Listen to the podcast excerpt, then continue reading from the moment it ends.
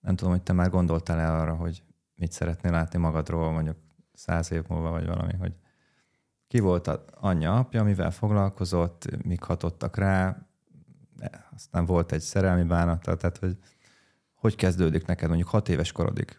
Mi az, ami rád hatott, amit befolyásolt? Mert azt szokták mondani, hogy hat éves korig nagyon erősen befolyásolja az ember személyiségét. Hát nem a szerelmi bánat, de mondjuk nem gondolom, hogy a történelemkönyvekbe leírnák a gyerekkoromat.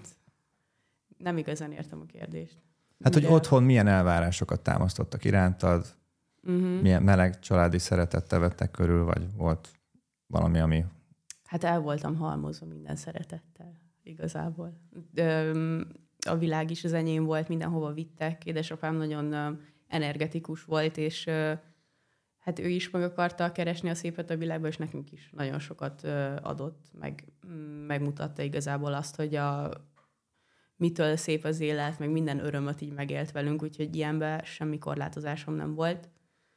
Én voltam az első számú szórakoztatója a családnak. Édesapám után mindig én mondtam a vicceseket, mindig én voltam a jó táncos, én voltam a, a kedves, meg a szép, és igazából ez, ezt, ezt a képet nagyon sokáig megpróbáltam fenntartani, és szerintem így megalapozta ezt a szereplés vágyamat. Először mikor fedezted föl, hogy érdekel az alkotás bármilyen formában? Um, Hát mikor nagyon pici voltam, nem tudom, hogy ez nem születésemtől, de születésem után pár évvel édesanyám elment a Móméra, és igazából az egyetemi munkáit leginkább otthon készítette el. Nyilván bent is dolgozott a suliba, de a legelső emlékeim az azzal, leg, legelső emlékeimben is már a hogy mondják ezt magyarul? Zavarba jöttem hirtelen, arra úgy, hogy a nappaliba is már izé, makettek voltak, rajzok, meg ilyesmi. És igazából ezek között játszottam, úgyhogy igazából azután már egyértelmű volt kicsit, hogy így ez érdekel a legjobban, meg ez tetszik. Meg így e felé is pusoltak egy kicsit, mindig mondták, hogy jaj, de ügyesen rajzolsz, meg ilyesmi, úgyhogy mm, mm, amikor már feltették ugye ezeket az első kérdéseket alsóba is, hogy mit szeretnél csinálni szabad idődbe, akkor uh, így ez volt, mindig ilyen kézműves szakkörök, meg valamilyen készítés ment.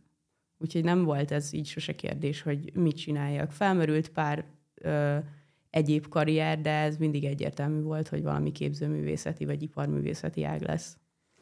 És anyukád konkrétan milyen típusú művészettel foglalkozott? Ő építésznek tanult, Úgyhogy ebben nagyon sok érdekes projekt volt, és vitt minket például a Hello Wood Fesztiválra is, ezt az ő korosztálya, vagy évfolyamja kezdte el, lehet, hogy hallottál is róla, és igazából ott így, így szocializálódtam. Meg néztem mindig a maketeket, ahogy készíti, meg volt, hogy bevitt minket az egyetemre is nagyon érdekes volt. De most már nem építészettel foglalkozik, de szerintem neki is megalapozta a jövőjét az, hogy, hogy azt, a, azt a sulit végigcsinálta. Vagy végigjárta azt az osztályt. És akkor onnantól kezdve akkor majdnem, hogy egyértelmű volt, hogy ez fog érdekelni később, ezzel akarsz foglalkozni? Nem nagyon merült fel semmi más. Valahogy ebbe én is így megtaláltam magam, és, és utána ez beváltnak tűnt. Az egyetlen dolog, amikor elgondolkodtam, hogy talán valami mással foglalkoznék, az már gimnáziumban volt, és a pszichológia kezdett el érdekelni. De akkor is, tehát hogy akárhányszor belegondoltam, hogy valahogy tudnék-e úgy élni, hogy esetleg nem alkotok, vagy nem csinálok folyamatosan valami vizuális művészetet, akkor így, mm, így egyértelmű volt, hogy ez így nekem nem tenni egészi az életemet. És legelőször mi volt az, amit létrehoztál? Vagy mi volt a célja? Csak, hogy megtanuld a technikákat, vagy már volt valami mondani való?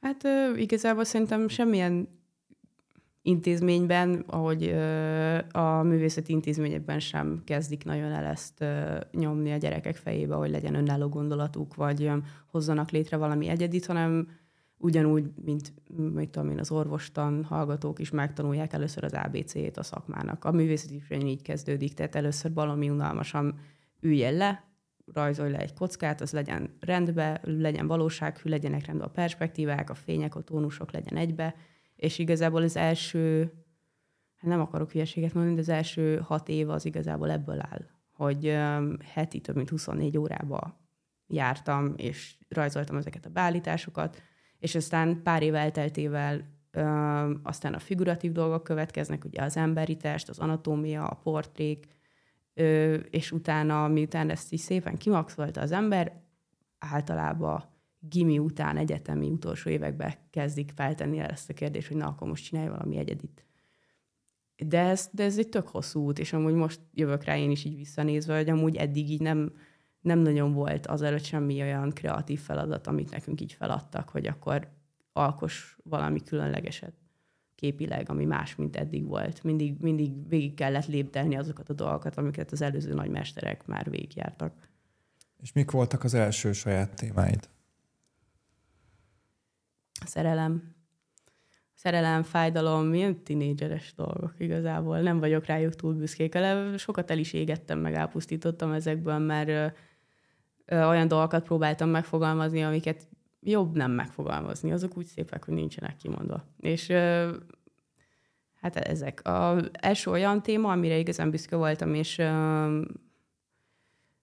kihozott belőlem valami többet, az igazából a diplomamunkám volt ahol elkezdtem inkább politikai problémákkal foglalkozni, meg, meg az építőiparral, ipari hulladékkal, ilyesmi.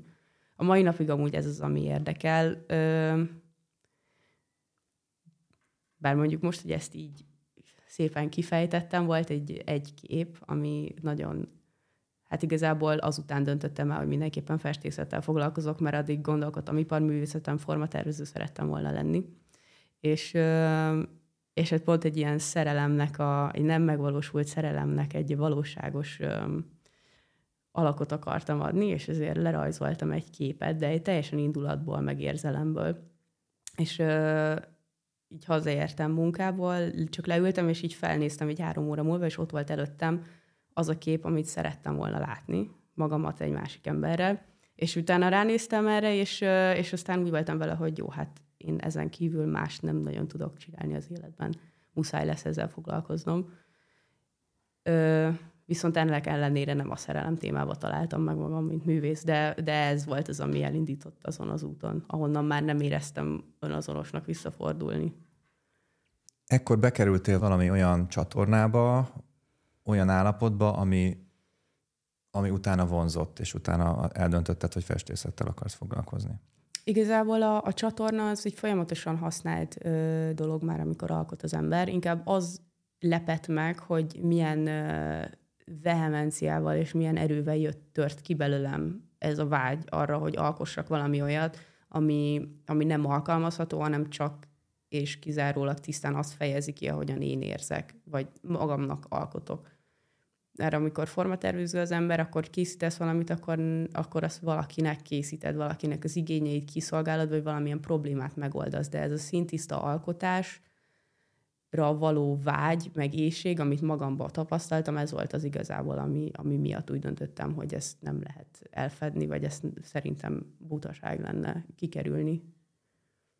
És a formatervezésnél meg nem csak egy ember, hanem rengeteg embernek meg kell, hogy feleljen. Itt meg egy nagyon egyéni dologról van szó. Igen.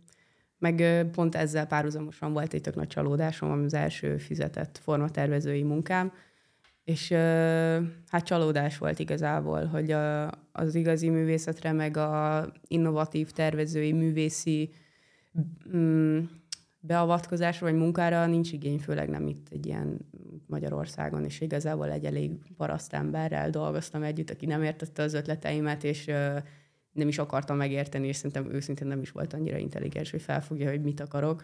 Úgyhogy ez, ez ilyen nagyon ilyen meg nem értetnek éreztem magamat, meg nem, nem éreztem úgy, hogy megbecsülnek. Úgyhogy inkább úgy voltam vele, hogy én nem akarom azzal tölteni az életemet, hogy most itt küzdjek, hogy akkor most kinek van igaza, meg ki tud mit csinálni, úgyhogy inkább csak elmentem egy olyan irányba, ahol öntörvényű vagyok igazából. És mennyire figyelsz arra, hogy mit mondasz, hogy esetleg megbántasz valakit, vagy pedig ez annyira biztos vagy ebben a véleményedben, hogy, hogy kimondhattad, hogy paraszt. Tehát... Igen, ez lehet, hogy nem volt túl kedves. Hát, ö... Hát szerintem a mellékelt ábra mutatja igazából, hogy nem nagyon szoktam gondolkodni. Igyekszem tapintatos maradni, de mm, de mivel most kicsit arról van szó, hogy én hogyan látom a világot, ezért most így megengedtem magamnak, hogy, hogy így fejezzem ki magamat, vagy így esetleg felvállalom azt, hogy olyannak láttam akkor. Nyilván ez engem rám is utal valamilyen szinten, hogy ezt akkor én így éltem meg, hogy csak simán paraszt, és én se hallgattam meg, hogy ő vajon mire gondol, de, de a lényeg egyértelmű volt, hogy igazából egy olyan dologról vitatkoztunk, ami neki se volt jó velem dolgozni, neki se vele, és igazából ezt hibásan vagy nem hibásan, de kicsit levetítettem az egész szakmára, és inkább tovább léptem. Hova léptél tovább? Olaszországba? Vagy? Igen. Szerintem mindenki jobban járt, hogy nem dolgozott velem igazából. Nem egyszerű velem dolgozni, és ezt, ezt a vendéglátásból is észrevettem, általában az összes melomból kidobtak. Nem azért, mert nem működtem együtt, hanem igazából mai napig nem értem, nem tudok nagyon más emberekkel együtt dolgozni. Nagyon hát irányítani akarok, mert nem azért, mert nem tudok együtt dolgozni, hanem egyszerűen csak nem, nem férek nagyon bele ebbe a szolgáló karakterbe. Nem büszkeségből, én kisúvickolok bármit, meg felmosok háromszor, csak van bennem mindig egy ilyen vágy, meg igény arra, hogy fejleszem a dolgokat magam körül, és ezért, és ezért nem vagyok jó felszolgáló például, mert a felszolgálónak nem az a dolga, hogy fejlesz az ipart, vagy fejlesz maga körül a munkakörnyezetet, hanem az, hogy megcsinálja a melót, és nem többet és nem kevesebbet. Én még mindig többet és többet akartam meg még mindig azt akartam, hogy könnyebben menjenek magam körül a dolgok, vagy hogy, vagy hogy jobbá tegyem a rendszert, amiben dolgozok. És ezért így igazából kiestem belőle, meg kirúgtak, hogy most mit, mit akarsz itt szervezkedni, hát egy felszolgáló, vagy menjél inkább el. Vagy legyél üzletvezető, akkor az jobban megfelelt volna? Hát ilyen állást nem ajánlottak fel nekem, úgy, de lehet. Bár mondjuk őszintén amennyire megbízható voltam ezekben az időszakokban, nem biztos, hogy egy üzletvezetői állás ez jó lett volna nekem, mert felelősséget meg nem tudtam vállalni semmiért. Most vagyok, most jutottam már el így sok év után arra, hogy most már felelősséget tudok vállalni a saját ö, vállalt dolgaimért, meg tudom építeni a karrieremet, de amikor ez aktuális volt, akkor igazából nem tudtam, akkor ez még nem működött volna. És igazából hogy történt ez a, ez a dolog, hogy Olaszország előtt konkrétan mit tanultál? És hol? Mm, hát konkrétan Olaszország előtti évben mm, már leérettségiztem, és igazából csak dolgoztam, és jártam egy művészeti előkészítőre, ahol a formatervezést tanultam. Mással nagyon nem foglalkoztam. Vagy hát nyilván mellette dolgoztam, de ennyi. És akkor mi történt Olaszországban? Hát az első év az egy katasztrófa volt. de, de utána szépen lassan összeszedtem magam, és igazából végigcsináltam az egyetemet. Három. A katasztrófa azért volt, mert szabályokat kellett betartani, vagy? Mm, hát látod most is, hogy én itt nőttem fel ebbe a házba, és uh, mindig törődtek velem, és miután leérettségiztem és elköltöztem itthonról, akkor szembesültem azzal, hogy igazából nem nagyon tudom magamat ellátni, mint ember, és igazából elég sok személyes problémám is volt, ami miatt az alapvető életösztöneim azok nem voltak egészségesek. Úgyhogy ez idő volt, mire egy kicsi szólódott, hogy hogyan is törődjek magammal, meg hogyan is lássam el magamat plusz még járjak be egyetemre, meg dolgozzak. Tehát szerintem egy ilyen életmenedzsment minden normális embernek tök megterhelő. Nekem is az volt. És akkor ez az első év ilyen kicsit nehézkesen ment. De azt gondolná az ember, hogy ha már dolgoztál korábban, akkor már volt valamilyen élettapasztalat, ami ebben segített volna. Azt gondolná az ember. Én is ezt gondoltam nem azt mondom, hogy tragikus volt, de hogy, hogy ja, idő volt, hogy belerázódni. Nem tudom, lehet, hogy valaki ezt jól csinálja, meg lehet, hogy nem mindenki olyan, mint én, hogy kikerül a kis fészekből, és akkor azonnal pofára esik, de nekem azért jó sok pofára esésem volt. Egy példát tudsz mondani, vagy mindegyik olyan, amit jobb, hogyha nem tud meg a közönség? Hát inkább nem mondanám. Jó. És uh, milyenek voltak a tanárok, hogy találtad meg a hangot velük? Hát őszintén nem akarok hazudni, de de így utáltam az egészet, mert hogy mindig megvan a véleményem, hogy ezt lehetne jobban, meg ezt miért így csinálják. Amúgy az olaszoknak eleve van egy ilyen... Um, hát temperamentumos. Nem, nem is az, hogy nem temperamentumos, csak nem annyira kompetitívek. Tehát ő nekik nagyon megy ez a ö, laza éles stílus, és akkor ugye nap végén ugye minden ö, tanár igazából arra megy, hogy azt a kávét azt így élvezze, meg miután hazaért, akkor uh, mit tudom, megnézze a kedvenc sorozatát, de hogy így nem tették bele azt az extrát, nem volt ilyen, um, nem volt verseny. Én meg egész életemben abból éltem, hogy, hogy a verseny, a legjobbnak kell lenni, és kiértem, kiértem ebbe a szabadabb országba, és és igazából teljesen el voltam veszve, és utáltam, mert nem értettem, hogy akkor mit kell csinálni. Mondták, hogy hát azt, amit akarsz. Én megmondom, de, mi, de mit akarok én? Tehát annyira el voltam veszve ebbe a hirtelen napfényes szabad országba, hogy így igazából nem sok idő volt, mire így megértettem, hogy akkor ezt a felállást hogyan kell a magam ö, építésére használni. Hogyan lehet?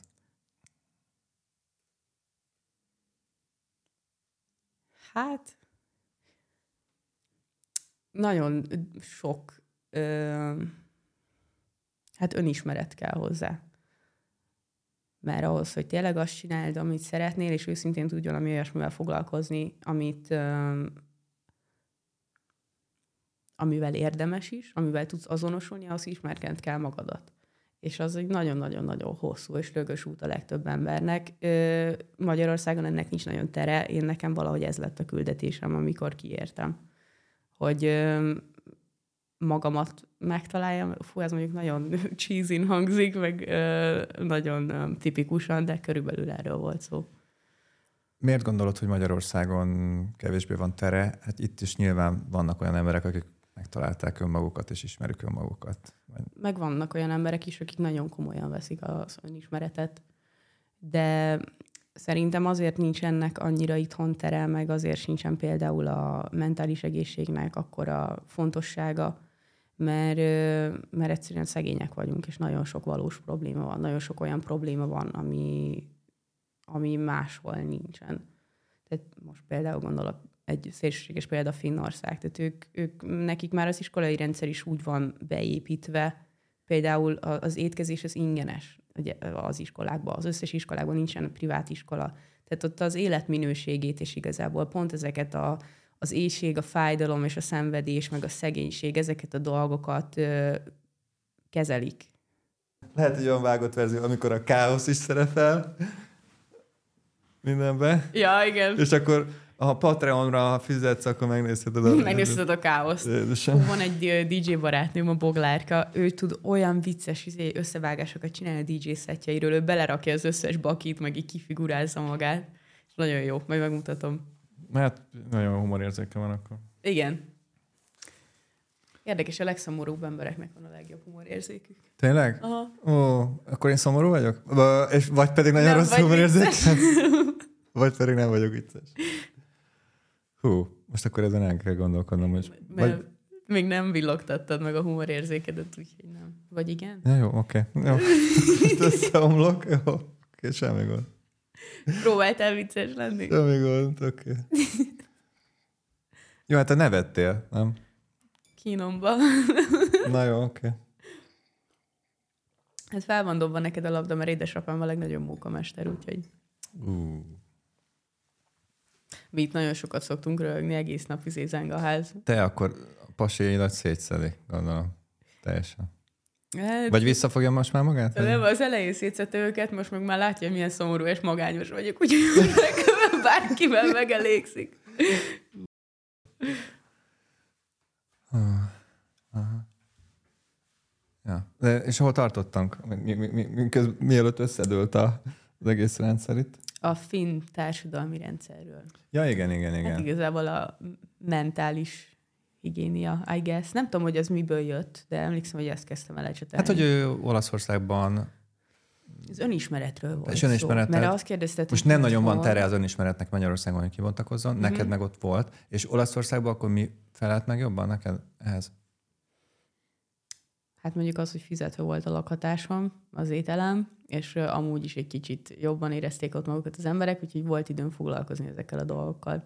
És a, a, a, ahol abban maradt a beszélgetés, az az volt, hogy igazából azt fejtettem ki, hogy itthon a társadalom nagy része ezekkel az alapvető elemekkel küzd hogy éhezik, vagy nincs hol laknia, úgyhogy igazából amíg ezek nincsenek eltisztítva az útból, addig az emberek nem fognak tudni azzal foglalkozni, hogy milyen szinten van ő önmagával, hogy ismeri magát, úgyhogy ez a művészetnek is a nehézsége, hogy nem lehet nagyon releváns mindenhol. Várjunk csak. Nem lehet releváns? Miért nem lehet releváns? Mert ez egy érzékenyebb dolog legtöbbször. Tehát ilyen absztrakt gondolatokat feszeget, vagy mondjuk az identitás, meg ö, szociális identitás, ilyesmi, és ö, ahol éhesek az emberek, és nincs hol lakniuk, azok nem fognak ilyenekkel időt tölteni, hogy ö, elmerengenek a saját identitásukon, a szociális hálón belül, meg ilyesmi. Tehát ezek olyan, olyan távoli érzékeny dolgok igazából egy, ö, egy olyan világban, ahol ne adj Isten, kicsit nehezebb problémákkal küzdenek az emberek. De nagyon sok szegény művész van. Igen. Tehát Valamilyen szinten szerintem amúgy a, a szegénységbe pont ö, talál, de ezt beszéltük is még, amikor először találkoztunk a Hősök terén. Akkor is szó esett erről, hogy igazából a nehézségek hogyan hatnak a művészetre. És én még mindig ö, úgy gondolom, hogy a művészet képes az ilyen szélsőséges életbe is megtalálni ö, azokat a gondolatokat, amiket érdemes kifejezni. Illetve szerintem a művészetnek meg a kreativitásnak van egy nagyon erős transformatív ereje igazából, mert egy kreatív médium, és sokkal kreatívabb, mint mondjuk a politika, vagy, vagy a pénzügy, a gazdaság, meg ilyesmi. És sokkal absztraktabban tud gondolkozni, sokkal összetettebb problémákról, tehát sokkal radikálisabb megoldásokat is lehet vele találni. te milyen gondolatokat szeretnél megosztani a művészeteddel az emberekkel? Jó dolog a művészetben az, hogy nem igazán nem konkrét annyira, mint mondjuk egy szöveg, amit elmond egy podcaster vagy egy gondolat, hanem sokkal absztraktabb formában lehet eljutatni az embernek a tudatába az üzenetet. Kicsit olyan, mint az Inception, ott is, ott is a gondolatnak a magját ülteti csak el, de utána a néző az, akine, akiben kifejlődik a gondolat, és a saját válaszát megtalálja arra, hogy mit is, mit is kapott. Art is in the eye of the beholder alapú dolgon. Igazából én ezt szeretem, hogy valami absztraktot megfogalmazok magamból, azt átadom az embereknek, és akkor utána az csinálja a saját munkáját, hogy milyen gondolatokat szeretnék megosztani, vagy milyen hatást szeretnék elérni. Az talán pont ez, hogy, hogy, hogy a fejlődésnek és a haladásnak a vágyát az emberekbe elültessem, hogy kicsit jobban elgondolkodjanak. Nem kell az, hogy az adott témáról, az szuper, hogyha esetleg az adott témáról vagy globális problémákról kicsit elgondolkodnak az emberek, vagy esetleg megkérdőjelezik a politikai hatalmakat, vagy vagy valahogy tudom bennük simulálni ezt a, ezt a dolgot, ezt az igényt arra, hogy legyenek önálló gondolataik, ne csak fogyasszák az információt, és ne arra alapozzák a véleményüket, hogy mit etetnek nekik, hanem esetleg saját önmagukból szült ö, véleményük és konklúzióik legyenek. Talán ezt az önálló gondolkodást és kreativitást szeretném. Mert alapjában minden egyes emberben megvan a tudás, meg az identitás ahhoz, hogy, hogy jó gondolatai legyenek, amivel a világ egy kicsit színesebb és bővebb tud lenni. Nincs szükségünk arra, hogy megmondják nekünk, hogy mit kell gondolni, vagy, vagy hogyan kell viselkedni, mert alapvetően minden emberben megvan, szerintem. Mindenki tudja, hogy mi a jó, meg mi a rossz, meg hogyan lehetne jobb a világ. Csak valamiért nem csináljuk. Viszont nagyon sok olyan tényező van, meg személy, akiknek nagyon kényelmes, hogyha egyféleképpen a nekik tetszőképpen gondolkodnak az emberek sok mindenről. És erre használnak propagandát. pont ez a kényelem az, amit én nagyon-nagyon szeretek megpiszkálni. Ezért is, hogyha esetleg láttad a legutóbbi pár munkámat, eléggé edgy, és nem komfortos az egész. A festményeim se azok, tehát nem, a, nem olyan festményeket, nem olyan képeket csinálok, amire ránézel, és így elolvadsz egy kicsit, hogy jaj, de jó itt lenni, nem kell semmire gondolnom. Én tökre az ellenkezőjét gondolom. Szerintem mindenki rohadtul gondolkodjon el, és nézzen magába, és mindig gondolkodjon az, hogy mit csinál, és miért. Én tökre ellene vagyok ennek a kényelemnek. Szerintem ez a fogyasztói társadalomnak a melegágya, és nagyon sok szempontból um, nem visz minket előrébb. Igazából ezt, ezt gondolom erről. Szóval ne kényelmesedjen el senki. De az immunrendszernek se jó, hogyha elkényelmesedik, és uh, hát én például egy jégfürdővel kezdtem a mai napot. Szerintem ez tök jó.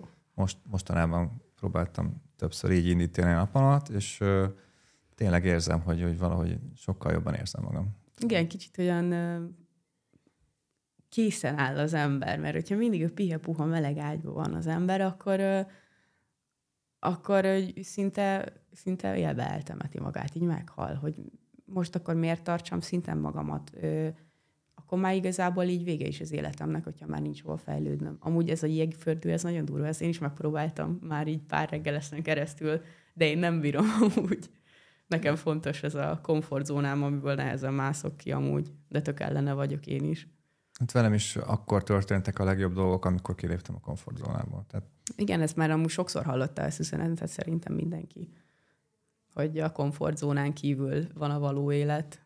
De azt is sokan hallották, hogy kell mozogni, sportolni, olyan dolgokat tenni, ami tápanyag, és nem pedig ilyen szemétkaja. Tehát ezért nem értek egyet egyel a kijelentéssel, mert azt mondtad, hogy kell. Nem kell, ezek jó dolgok. És aki azt mondja, hogy ezek nem jó dolgok, az hülye. Az hazudik magának, vagy nem próbálta ki őket. Ezek tök jó dolgok. Ezek nem kötelező dolgok, nem az oviban vagyunk, meg az alsóba. Aki azt mondja, hogy nem szeret kint lenni a természetbe, akkor mit szeretsz csinálni? Otthon lenni a gép előtt? Hát nézzük meg, hogy tíz év múlva hogy gondolod, hogy töltött el volna kint egy kicsit több időt. Tehát, hogy mi van? Kicsit olyan furcsa ez számomra, hogy így felborult egy kicsit tényleg ez a, ez a normális értékrend, és tök sok hülyeséggel töltik az emberek az idejüket. Meg szemetelnek. Miközben az adja a legnagyobb uh, energiát a Földnek, hogy még van pár zöld falat. Szóval kicsit furcsa. Nem érzi magának azért. De hogy lehet ez? Tehát, hogyha én magán, magamnak érzem a házam körül lévő területet, akkor ott nem szemetelek, csak esetleg... Nem érzi magáét. Hát mondjuk én nem szemetelek sehol, de nem jó példa. De jó volt a gondolat, mert, mert végül is értem, amire gondolsz, csak hát ez tök szomorú. Sokat szoktam amúgy ilyeneken gondolkodni, hogy, hogy én nekem úgy azért egy kicsit, hát nem is kicsit, de kiváltságos életem volt nagyon sok szempontból. Az egyik ilyen az például, hogy a természetet én magaménak érzem, mert sokat időt töltöttem ott. Nagyon sok olyan ember van, aki a beton dzsungelekben nő fel, és ők láttam tényleg ilyen echte pesti városiakat, hogy mit felmennek a hármas határhegyre, és így látod rajtuk, hogy nem tudják, hogy mit csináljanak. Ott állnak a cigivel, a hellel a kezükbe, és el vannak tévedve. És így, így állnak a, a, az egyik betonépületnek a tövébe, így, így, így fél lábbal a fűvön, és így na jó, de most már menjünk haza.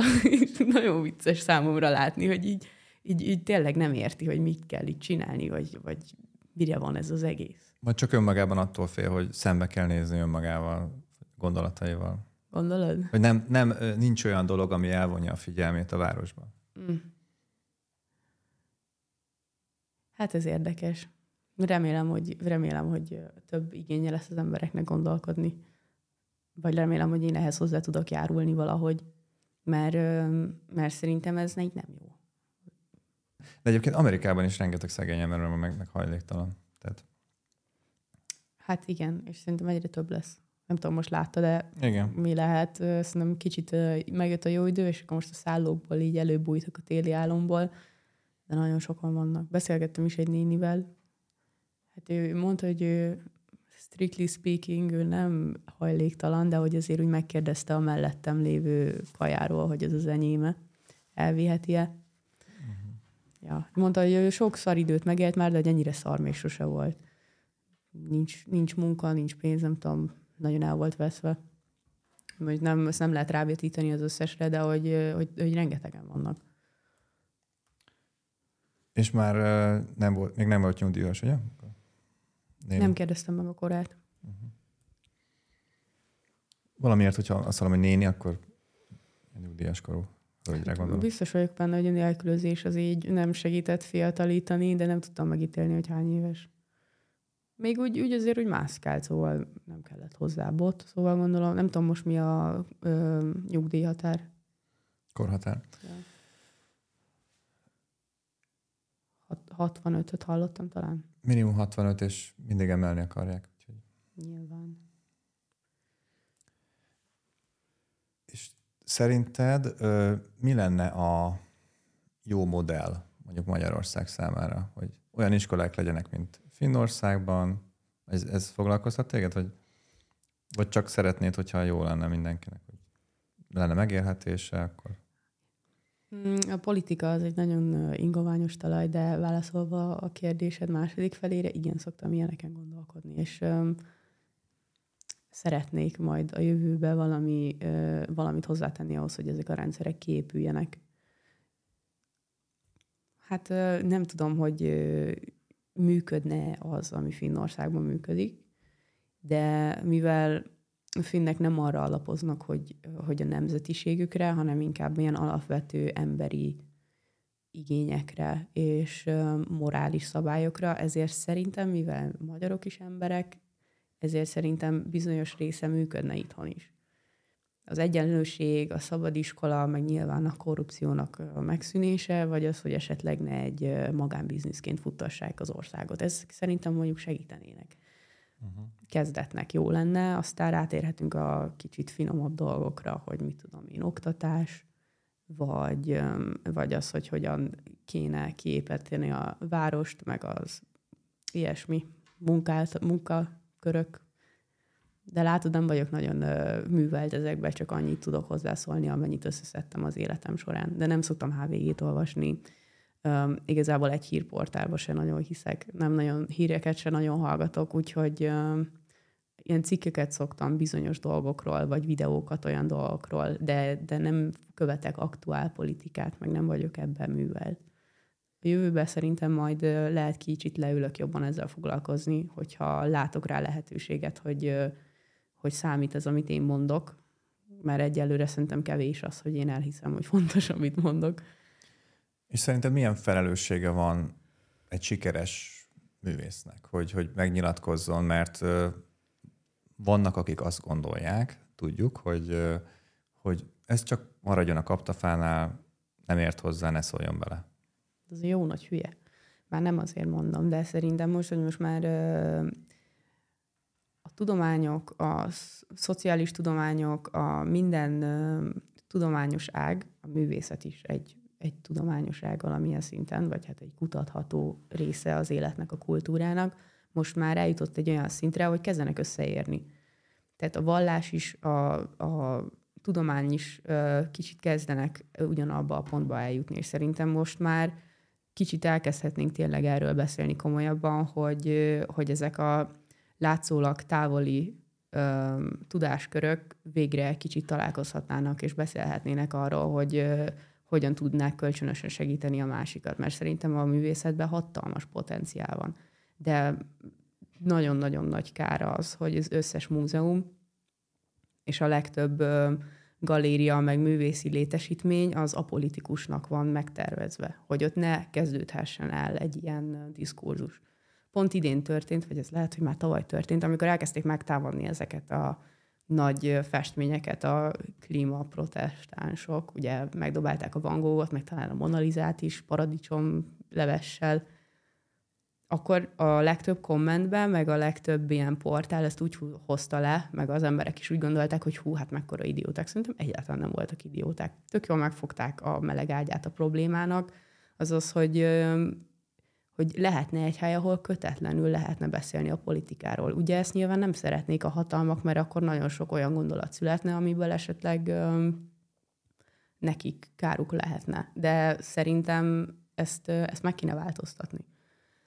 És szerintem ez például egy tök jó megmozdulás volt arra, hogy ez egy kicsit változzon. Nyilván nem változott semmi, de legalább ö, rámutathatunk arra, hogy de legalább már megpróbálták, meg lehet róla beszélni. Úgyhogy ez egy mini lépésnek számít mindenképp. De szerintem hasonlóan radikális dolgok jöhetnének még.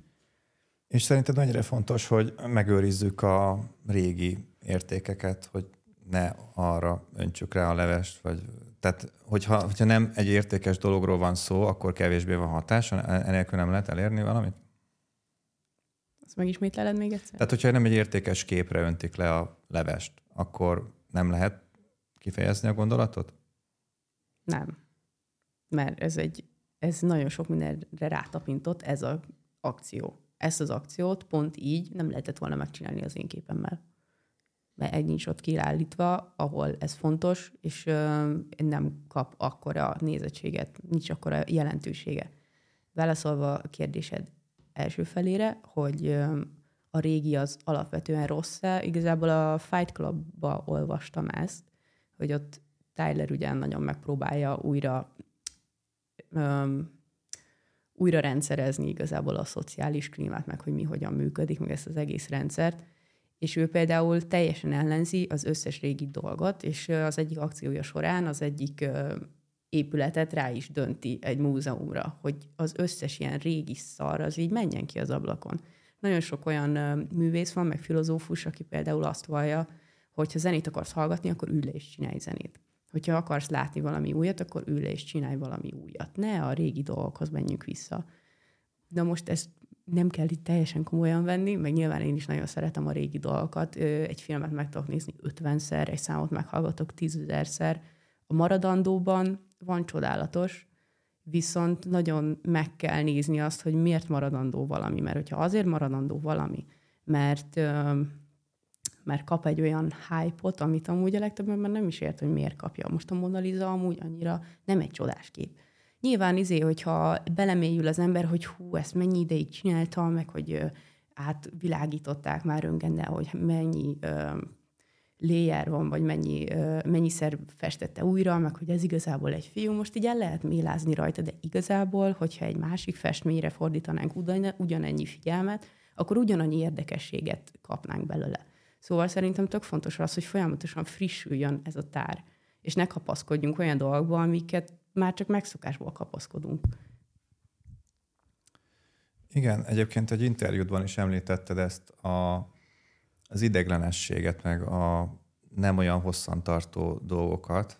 Most nem is tudom, hogy konkrétan mire vonatkoztattad. Tehát, hogy a, a jelenlegi világunkban ö, minden olyan gyorsan változik, és ö, kevés, kevesebb állandóság van, és ilyen hosszantartó értékek vagy, vagy termékek már, már a termékek, az autót is, amit veszek, az, az is kevesebb ideig lesz egyben, tehát nem tudom, mire gondoltál abban az interjúban? Hogy... Valami ilyesmi, szerintem ez az átmeneti állapot, de most így hirtelen nekem se jut eszembe. Mondjuk érdekes, hogy pont ezt hozott fel, mert most én ebbe a helyzetbe erre reagálva azt mondanám, hogy igen, hát fontos maradandó dolgokat építeni, de valamilyen szinten meg jó az, hogyha nem tartjuk meg az összes maradandó dolgot. Szerintem fontos, hogy cserélődjön a kultúra, frissüljön, mert ahogy te is mondtad, vagy ahogy én mondtam az előző interjúmban, folyamatosan változik a világ, és mindig egy új impulzus, egy új trend, egy új mém, most csak a social média szavaival élve, de ez ugyanúgy levetíthető a, a nem tudom, a, az öltözékekre, vagy esetleg a politikai véleményekre is. Aztán mindig van valami újabb és újabb dolog, ami így átfut az embereken, és szerintem ezek a hullámok nagyon fontosak ahhoz, hogy újabb és jobb dolgok szülessenek. És ezeket nem szabad megragadni, mert például, hogyha ez, ez mai napi probléma, hogy vannak olyan emberek, akik például ezeket a szélsőséges dolgokat a mai napig vallják. És ebből nagyon sok, ennek, ennek a dolgoknak nagyon sok áldozata is van igazából. Így ezeket meg kell élni, át kell rajta menni, de nem szabad megragadni őket. Nem szabad bennük megragadni. Igen. Mi az, ami örömet okoz az alkotó folyamatban, és egészen odáig, amikor meglátják az emberek?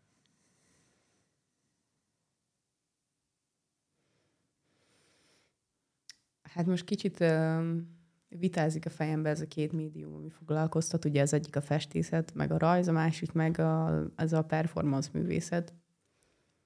Mi az, ami örömet okoz abban, amikor meglátják?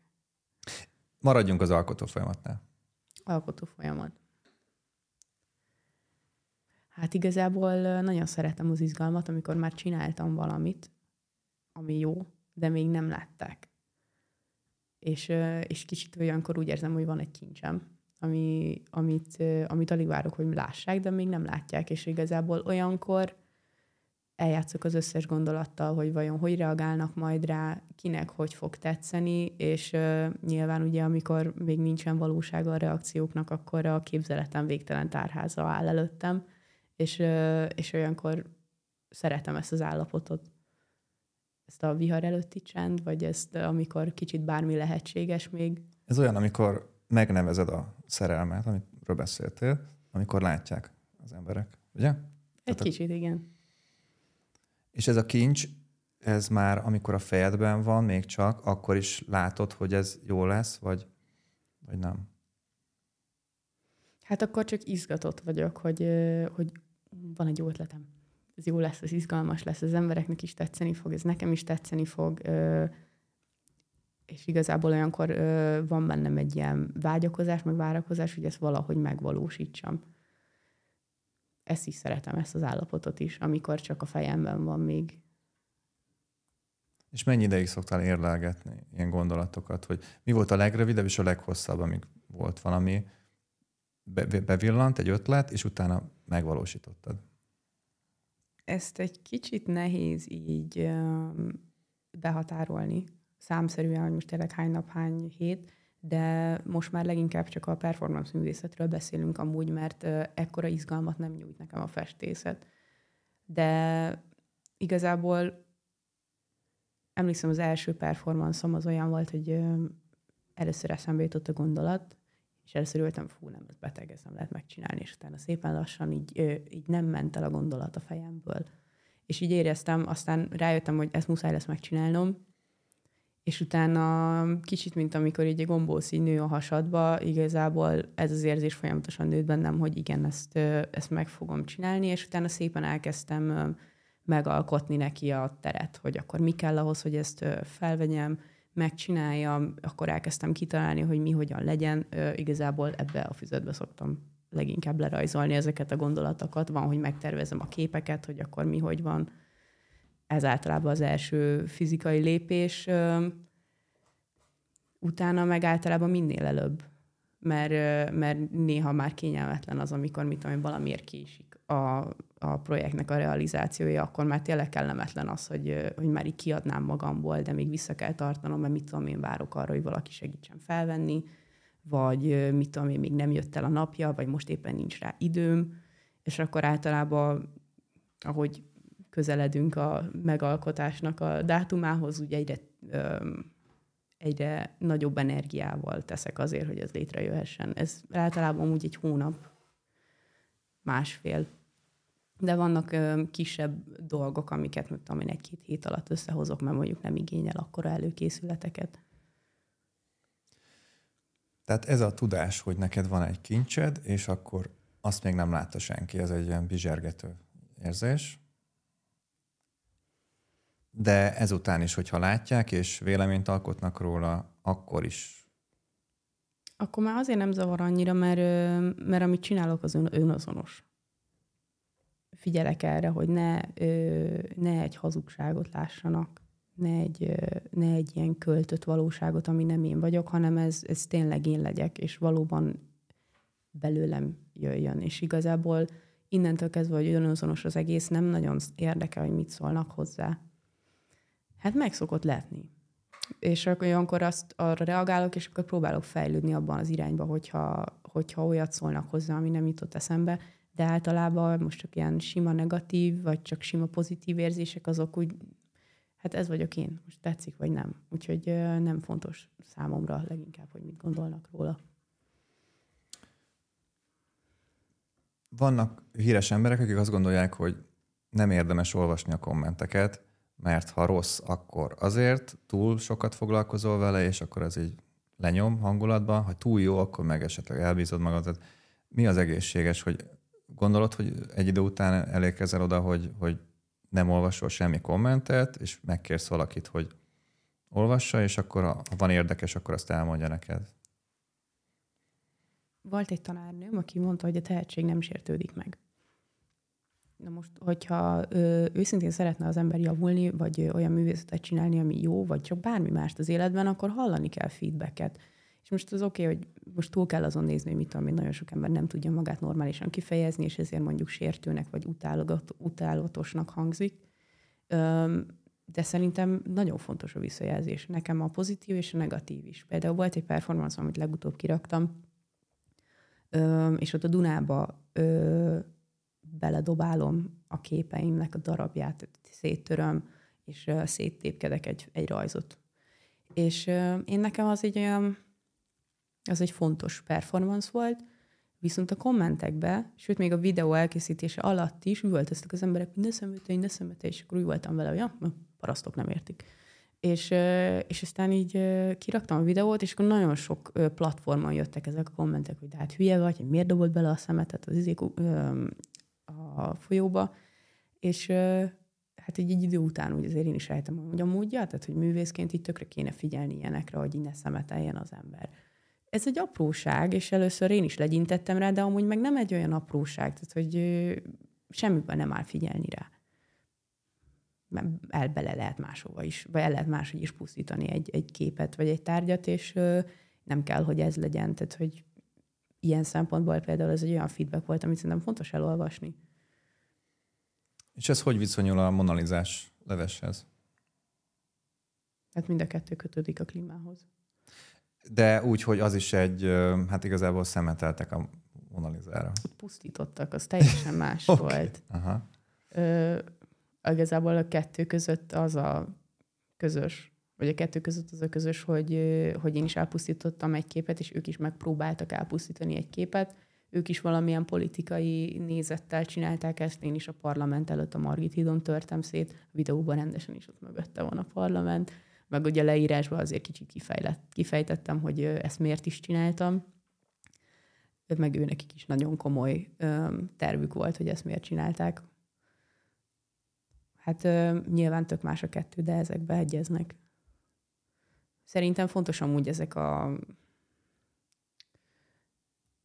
lázadások. És szerintem szükségünk van ilyenekre. Pont amivel elő, ami, amiről előzőleg beszéltünk, ez a komfortzóna elhagyása szerintem fel kéne szabadítani az embereket, hogy egy kicsit tényleg tiltakozzanak. Például Franciaországban szerintem tök jól csinálják. Most megpróbálták ugye feljebb hozni a nyugdíjatárt, csak két évvel, de az volt a baj, hogy nem szavazták meg, és igazából ráerőltették az emberekre ezt az egészet, és kiakadt mindenki. És én ezt imádom. Nem jó nekik, nem nyelik le, és nem azt csinálja, mint a magyar ember, hogy lehúz még egy pálinkat, azt elmegy dúzogni az kocsmába, vagy a haverjaival, az sincs semmi baj. Csak akkor döntsük el, hogy mi van. Tehát, hogyha nem tetszik nekünk, akkor, akkor menjünk, kiszerveződjünk, és akkor tegyünk ellene, hogy ne így legyen vagy akkor ne beszéljünk róla, hogy nem tetszik, mert hogyha nem csinálsz ellene semmit, akkor, akkor milyen alapon mondod azt, hogy neked ez nem tetszik, és tenni kéne valamit? Mikor volt az, amikor láttál valamilyen példaképet magad előtt? A legelső példaképet kik voltak? Anyukádon kívül persze. Anyukám sose volt a példaképen. Lady Gaga. Tényleg? Szerintem egy csodálatos művész, és igazából minél többet tudok meg róla, annál érdekesebb számomra. Ő is például egy nagyon radikális és nagyon robbanékony személyiség volt, és emlékszem, amikor ő, ő berobbant a köztudatba, meg a popkultúrába, akkor uh, hatalmas porkavart, és én rajta nőttem fel, és számomra ez elképesztő volt, ez a, ez a vehemencia, amivel így felkavarta a világot maga körül.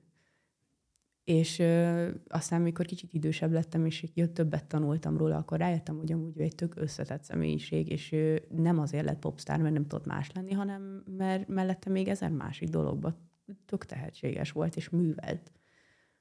Ő csak egyszerűen így döntött, hogy így fog hatni a környezetére. És ö, a második, hát példaképpen Marina Abramovics, neki most olvastam el az önéletrajzát, ő, viszont mire befejeztem a könyvet, már nem volt a, a példaképem, mert szerintem lehet jobban csinálni, mint ahogy ő csinálta. Úgy az életet, mint olyan.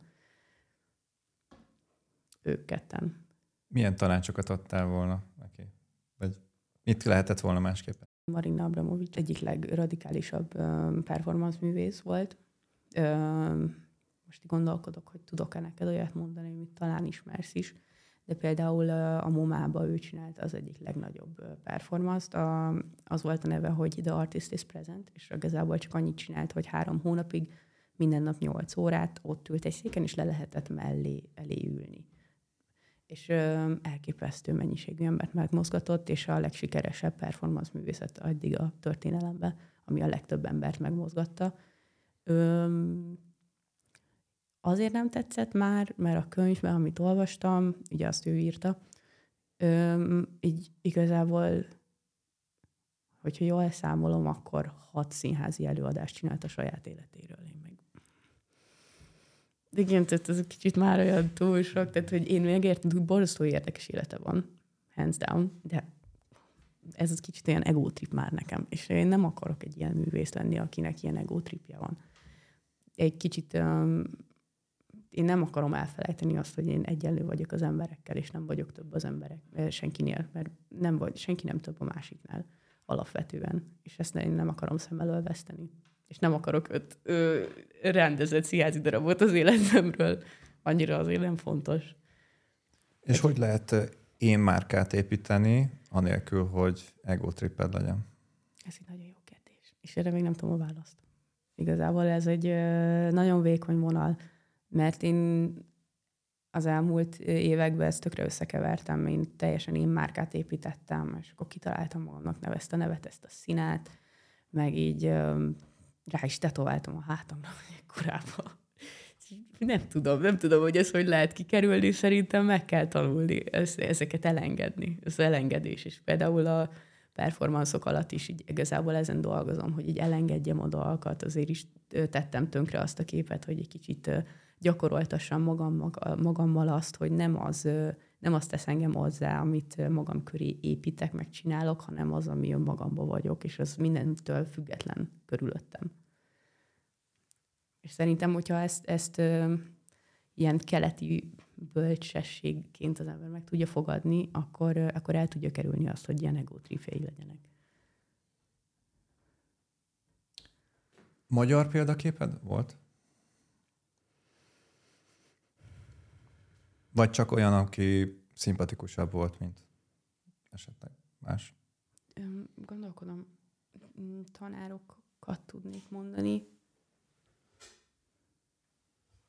Nem hiszem, hogy volt nagyon, őszintén. Nem nagyon követtem így a ö, magyar embereket, persze aztán biztos befejezzük a podcastot, és akkor eszembe jut majd, hogy de igen, ő volt az biztos van valaki, akire rá tudnék mutatni, de így magamban nem fogalmaztam még meg. Meg, meg hogyha valaki meghallja, hogy Amúgy nem követtem a magyar embereket, akkor akkor megint azt fogják mondani, hogy hát kicsit egotrippes a csaj. Nem követi a magyar embereket, hanem csak nem. neki a világ kell. Nem azért vagyok egotrippes, mert nem követem, csak annyi más minden van. És és igazából sokkal nagyobb az étvágyam, mint hogy egy országgal foglalkozzak. Van olyan művész, akinek a művészetét nagyon értékelem, de egy emberileg így példakép az egy elég erős kifejezés. Tehát valahogy nagyon megfogott a Lady Gaga téged. Igen. És azt tanácsolod Lady Gagáról, hogy ne írjon könyv, vagy már írt könyvet esetleg? Amit ne, nem szabadna, hogy elolvassál, mert akkor az is meg fog szűnni, mint példaként. Hát igen, kicsit ő is ilyen egótrippes ember, de de volt egy nagyon érdekes jelenet ebbe az Abramovics könyvbe, hogy ők dolgoztak együtt. És ez nagyon meglepett, amikor oda jutottam, hogy és akkor mondta, hogy és akkor Lady Gaga jött hozzám, én meg mondom, mi van?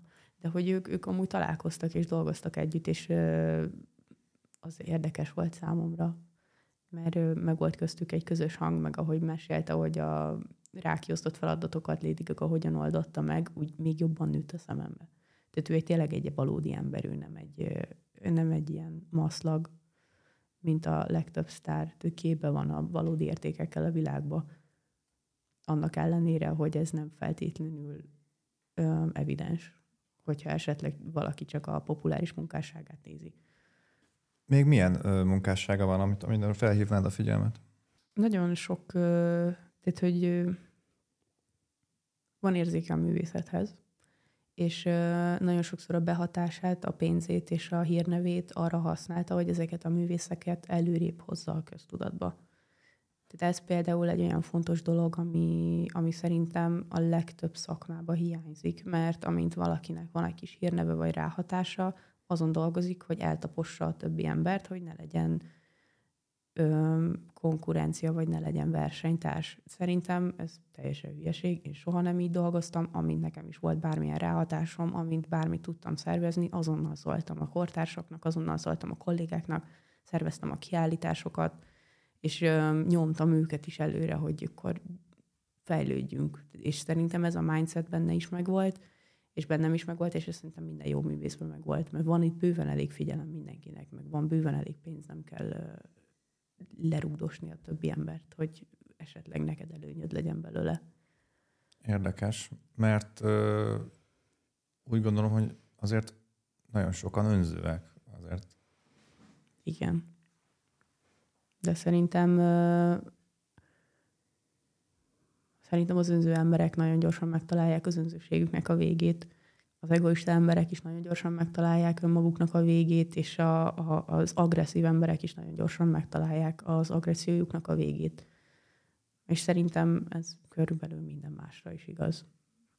Tudsz másokkal együtt működni, dolgozni? Például van-e olyan, ami... Tehát mind dolgoztál együtt legutóbb valakivel? Hát a közös a cél, akkor szerintem jó munkatárs vagyok. Nem úgy, mint mondjuk a éttermi melóimba. Mind dolgoztam utoljára közösen valakivel.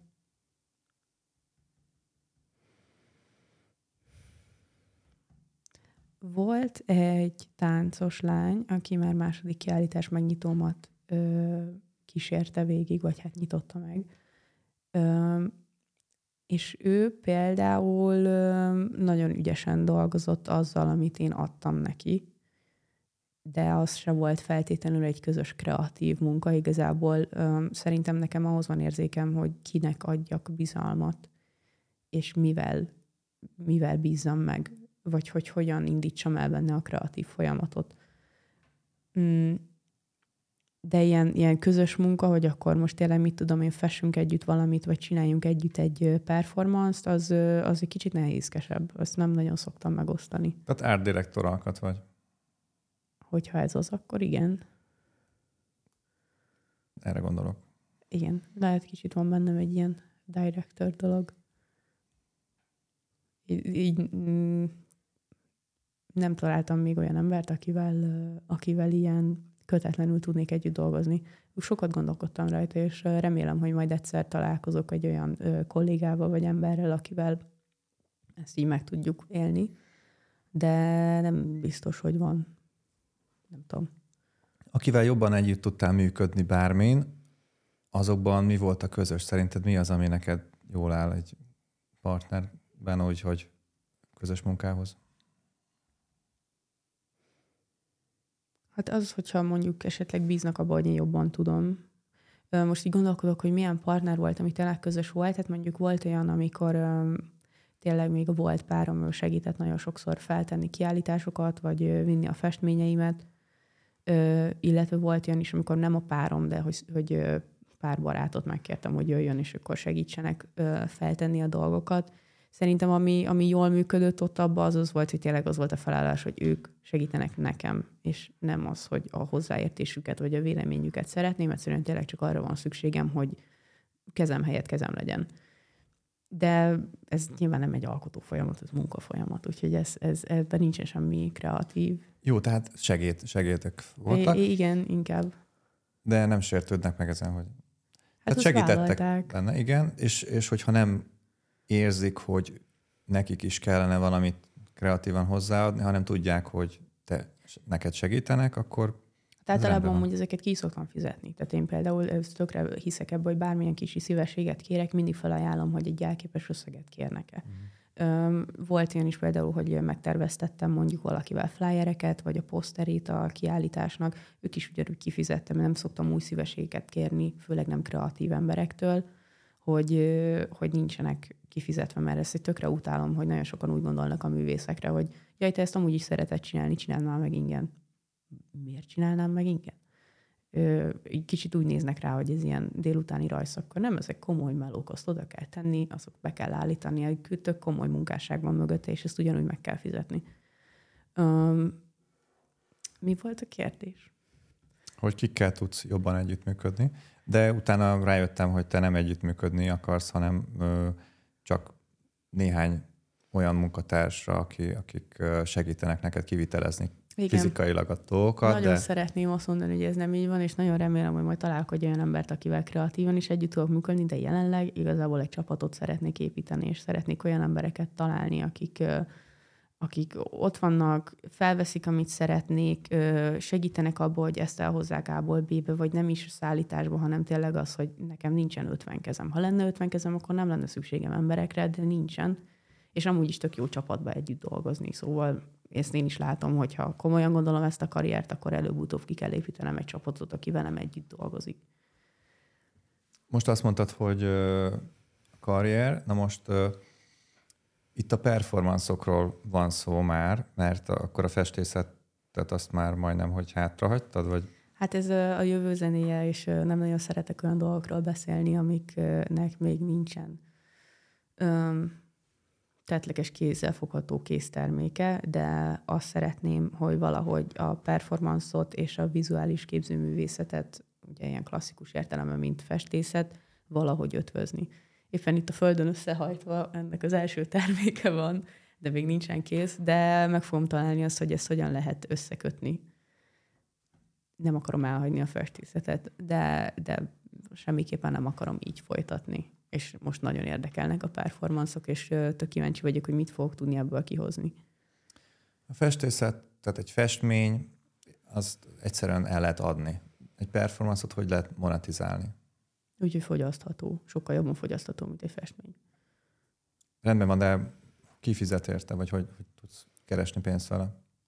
Hát erre van berendezkedve az egész social média. Ez, ez a contentként van kezelve, egy, egy művészeti dokumentáció, akkor azt lehet már úgy pörgetni, hogy abból legyen valami, um, legyen valami pénz.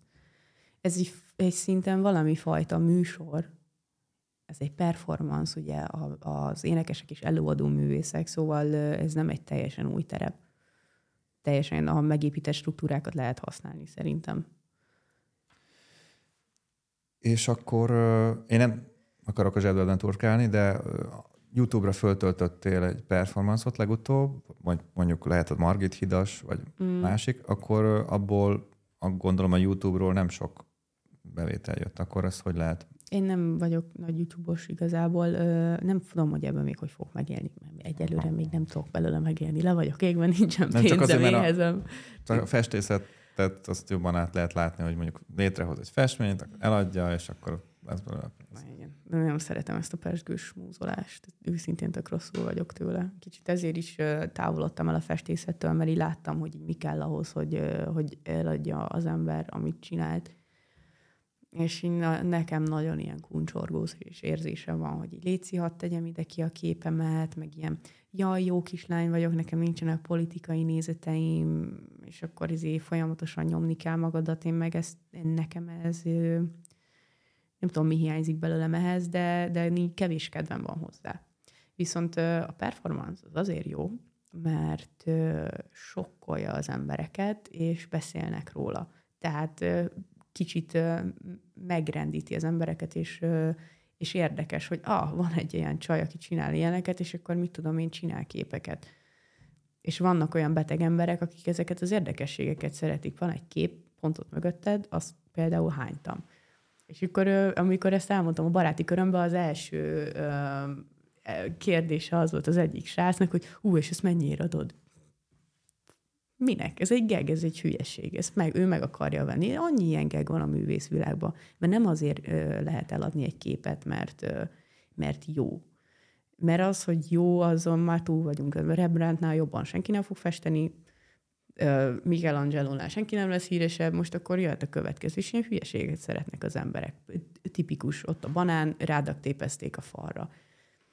Ezeknek van már értéke, mert ezeken mi meghökkennek az emberek. Szóval szerintem igazából amúgy válaszolva a kérdésre a YouTube-ra, meg a social médiára feltöltés, ez nekem jelen pillanatban inkább csak dokumentáció, én azt inkább egy ilyen naplónak használom, meg az, hogy tényleg vissza tudjam nézni, hogy miket csináltam. Egy ilyen tár, ami elérhető mindenkinek, ez egy archívum igazából. Ö, hát most amúgy TikTokra töltögetem fel, és akkor ott reménykedek, mert ott szoktak ilyenek lenni, hogy mit tudom, mindegy este alatt ilyen több százezeren megnézik, meg ilyesmi, ott szoktak így pörögni a számok. Hát ez egy ö, kicsit lottó, így, ö, ezt így nem nagyon tudom, hogy lehet ö, ö, így fizetve esetleg marketingelni, vagy ilyesmi, biztos az is kell hozzá. De szerintem, hogyha ö, elég jó a poén, és elég releváns az, ami történik, akkor azt fel fogják kapni az emberek. Ezt mindenki imádja ezeket a lázadást, meg ezeket a dolgokat, amik valóságosak. Nagyon sokszor a festészet meg a művészet nem valóságos, unalmas, ezért nem foglalkoznak vele az emberek. De ez érdekes, ez hülyeség, ezt ki lehet nevetni, ezt komolyan lehet venni, mindenki azt csinál vele, amit akar. De valamilyen szinten mégis érdekes.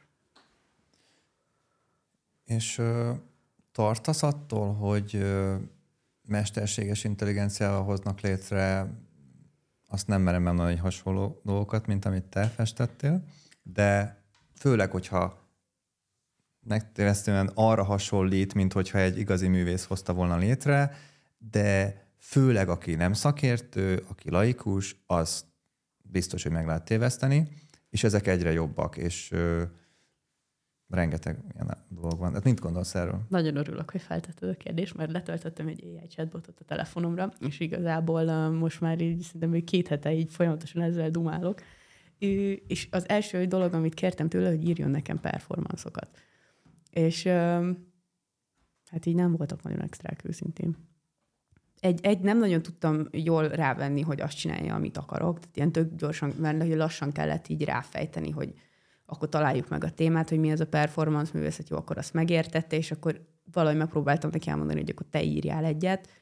Hát így nagy nehezen megment, jó, mondjuk ez nyilván az apnak a hibája is, nem az intelligenciának, de igazából ugyan ott kezdte a gondolatmenetet, ahol én pár hónapja, tehát ilyen egyszerű dolgokkal, meg az AI szerintem még mindig azt hiszi, hogy a művészetnek szépnek kell lennie, és valahogy az érzékeket ö, simogatnia kell, vagy ki kell elégítenie. Közben a művészet már teljesen másról szól. Nem az AI hiszi, hanem azok az adatok, amiket betápláltak beléjük, azok ö, azt sejtették vele, hogyha lehet személyesíteni, személyesíteni, de ez változhat, és lehet, hogy később be lehet táplálni, hogy mit, mit gondoljon, és akkor úgy választja ki, és úgy kell mm, megtanítani én nem érzem magam ettől ö, kiszorítva a szakmámból. Igazából szerintem nagyon sok olyan dolog, amit csináltam eddig, azt már megcsinálták ezelőtt. De nem itt van a szépsége. Mert ö, ami nagyon fontos a művészetben, az az, hogy hol, mikor és hogyan és ki csinálja.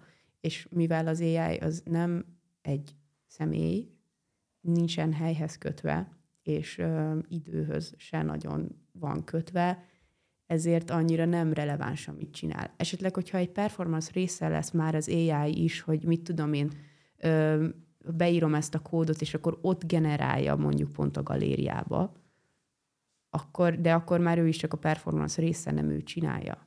De mivel ő nem egy entitás, ezért nem, ezért nem érdekes az, amit ő gondol. Érdekes, persze, meg lehet használni a tudását, meg a rálátását arra, hogy hogy csináljunk valami újat, de, de ő, ő magában szerintem nem elég érdekes. Én most arra gondolok, hogy mivel a kommunikáció nagy része ilyen kiállítás szervezésnél esetleg e-mailen folyik, az is elképzelhető, hogy e-mailen egy ilyen mesterséges intelligencia megszervez egy kiállítást, kitalálja az egészet, koncepciót, különféle típusú ö, alkotásokat tesznek ki, esetleg van valami közös téma, és akkor azt mondják, hogy ez XY, az meg egy másik művész, és az egész ki van találva, és az AI találta ki, és esetleg még belépőt is szednek, meg másképpen keresnek pénzt rajta, másképp, amit létrehoz az AI. Tehát igazából az egész folyamatot le lehetne másolni, amit, amit egy művész szeretne elérni. Tehát egy idő után, hogyha annyira megtanulja a mesterséges intelligencia, hogy, hogy mire van szüksége, mire fogékonyak az emberek, és esetleg néhány lépéssel már előrébb jár, hogy mi lesz a trend, akkor lehet, hogy ki fog találni egy olyan dolgot, ami még nem is volt, de ki kalkulálja az előző trendekből, és egy nagyot fog ütni. Szerintem ez rohadt érdekes, és remélem, hogy így lesz őszintén. Ez így nekem semmi dolgom nincsen. dőlhetek, aztán majd várom, hogyha tényleg olyan kurva jó, amit csinálok, akkor önmagától bekerül a rendszerbe. Nem kell pusolnom magamat. Az, itt az egyetlen probléma az, hogy valószínűleg ez az AI, ez politikailag irányítva lesz, és valószínűleg se lesz szintiszta kreativitás és szintiszta emberi érték az ő alaprendszere. Most a ChatGPT-nél is ez volt a gond, hogy pontosabban bizonyos embereknek gond, bizonyos esetekben, emberek esetében pedig hát lehetőség, hogy olyan kérdéseket tettek föl, ami nem tetszett azoknak, akik létrehozták ezt a chat GPT-t. Például olyan kérdéseket is föltettek, hogy hogyan lehet betörni ebbe a bankba a számítógépes rendszereken keresztül, és akkor ezt le kellett tiltani valahogy, akkor ilyen politikailag korrekt kérdéseket lehetett már csak föltenni, mert folyamatosan kiszűrték, tehát ez egészen biztos, hogy lesz korlátozva, mert hogyha szabadjára engedik, akkor az nagyon... Az a, az a helyzet, hogy ez, ez, ez biztonságilag, az emberek biztonságát illetően ez egy nagy veszély. Darabokra hullana a bolygó, hogyha ez mindenki hozzáférne. Igen. Korlátlanul végünk lenne. Nagyon gyorsan, úristen, de megnézném. Már csak úgy kíváncsiságból, hogy mit tényleg mit csinálnának e- ekkora hatalommal az emberek. Igen, csak, csak ugye ez felelőtlen. Ugye? Tehát... Ja, teljesen nem. Igazából ilyen katasztrófa turizmusként nézném meg, hogy akkor a sok idióta ember mit csinál egy ilyennel, meg milyen módokon zsigereljük ki egymást, meg mit építünk belőle. De hát ez, ez, ez itt már filozófia inkább, meg embertermészettan, hogy mi lesz ebből. Én szerintem ebből is ugyanaz lesz, mint az összes többi hatalmas technológiából. Az NFT is olyan volt, hogy berobban, mindenki, úristen, az NFT, na, az meg fogja váltani a világot, hát aztán aztán nem lett olyan érdekes. Most már senki nem vesz NFT-t. Most már a kriptó is összeomlott, ha jól tudom, most már mínuszosak a vállalkozók, meg ilyenek. Szerintem ez az AI is egy kicsit ilyen lesz, hogy megtanuljuk majd alkalmazni falatokba, de, de szerintem ilyen nagy felelősséget így, így nem nagyon fogunk rá akasztani mert azért ez tényleg ijesztő. Tehát olyan, amit mondtál is, tehát egy, egy AI az teljesen meg tudna mindent szervezni.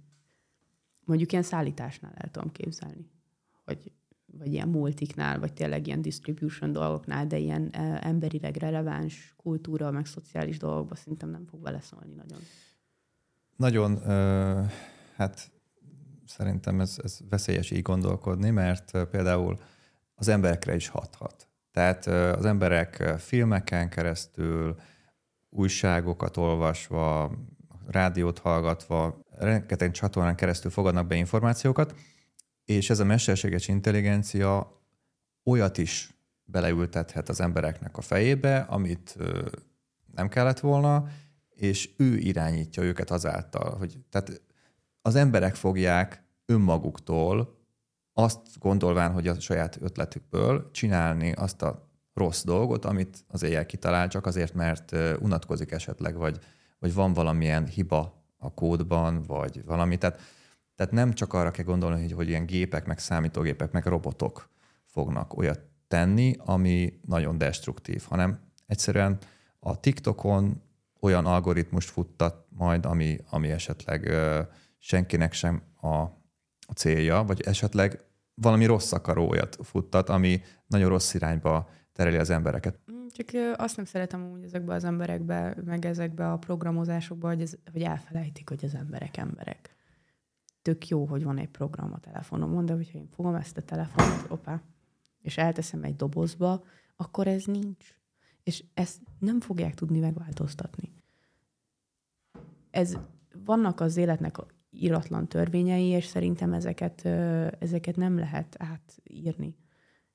És hogyha most, most az AI lesz az új ö, nagy hatalom, aki, aki felénk kerekedik, hát egy lesz a sok diktátor közül, mert ezt már megéltük sokszor. Az ö, történelem egy kicsit magát ismétli. Biztos, hogy radikális lesz, és amúgy, amúgy őszintén én tök rosszul vagyok attól, hogy beszélek valamiről a barátaimmal, pörgetem az Instát, és ezek a szponzort, meg targeted edzek, teljesen tök személyes témákba belevágnak. Volt, felhívtam az egyik barátomat, hogy mit tudom én, építkezésen dolgozott. És akkor már is jöttek az izé asztalot keresel, üvegest keresel, meg ilyen izé ö, dolgok. Mint tudom, hogy szakítottam egy fiúval, azonnal lelki segély kell, izé törzsd le ezt az appot, én meg így mász már ki az arcomból.